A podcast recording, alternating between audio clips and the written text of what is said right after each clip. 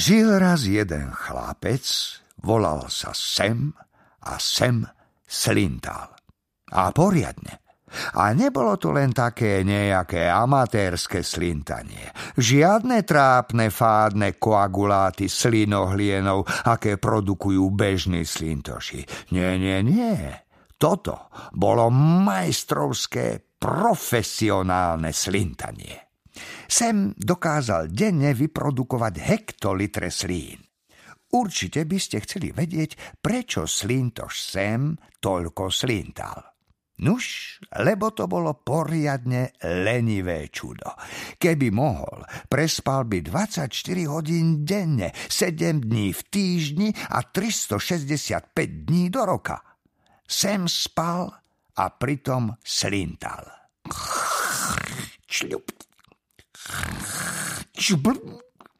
Sliny nahlas dopadali na podlahu. Keď bolo treba vstávať do školy, Sema museli ťahať z postele za nohy.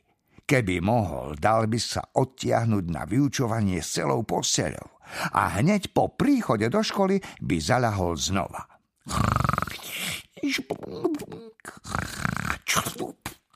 Najradšej na svete mal sem podriemkavanie na vyučovaní.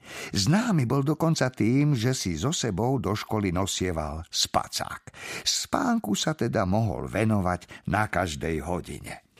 Telesná bola trocha problematická, ak si chcel pospať, ale sem sa vynašiel. Keď hrali futbal, vždy chcel byť brankárom. Vyliezol na bránku a tam si zdriemol.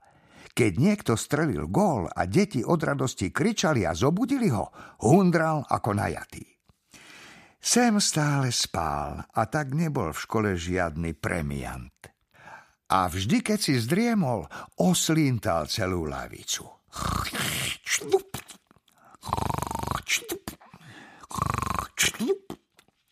Tenký pramienok slín si našiel cestu až na zem a tam sa začala vytvárať veľká slinová mláka.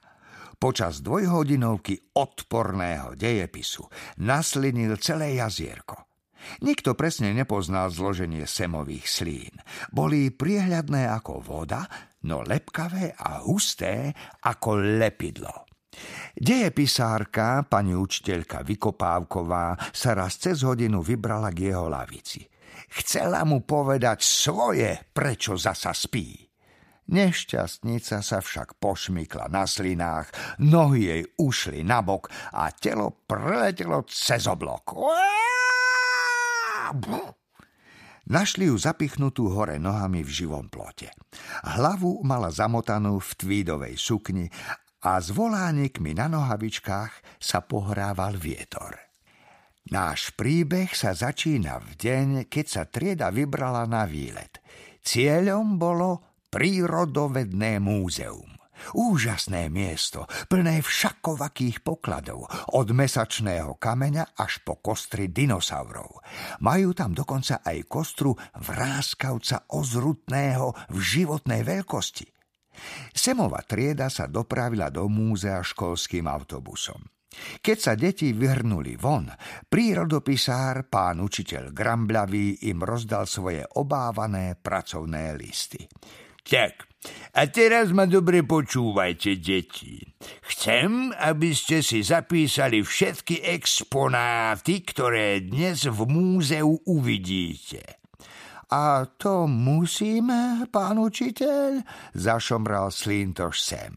Ledva pritom potlačil zívnutie. Hodinové podriemkavanie v autobuse ho dosť vyčerpalo. Bol zrelý akurát tak do postele. Pri nohách sa mu zo slín vytvorilo jazierko. Áno, sem, musíte, zreval učiteľ. A počas celej prehliadky ani oka nezažmúriš, rozumel si? Pán Gramblavý sa obrátil k triede.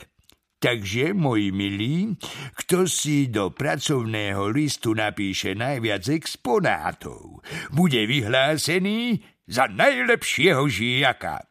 Poriadne sa dívajte a pozorne počúvajte. Ideme na to! Do múzea sa vchádzalo cez široký vchod cez obrovské drevené dvere. Všetky deti boli hotové z obrej kostry, diplodoka, ktorá pyšne stála vo veľkej sále. Len sem unudene zýval. Potom sa oddelil od učiteľa a ostatných detí a našiel si tiché, príjemné miesto na driemkanie. Vrchnú časť sklenej vitríny s vypchatým drontom, vtákom, ktorý vyhynul pred niekoľkými storočiami. Tam ho nik nebude vyrušovať. Sem vyliezol na vitrínu. Šplhal sa po dlhom krku vypchatej žirafy ako po rebríku uložil sa a zatvoril oči. A potom už len spál, spál a spál. A pritom slintal, slintal a slintal. Tento raz zaspal tak tvrdo, že pochrapkával ešte aj vtedy, keď prírodovedné múzeum už bolo dávno zatvorené.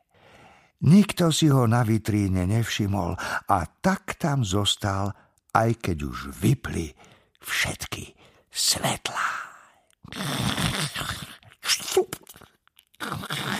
Žbrum.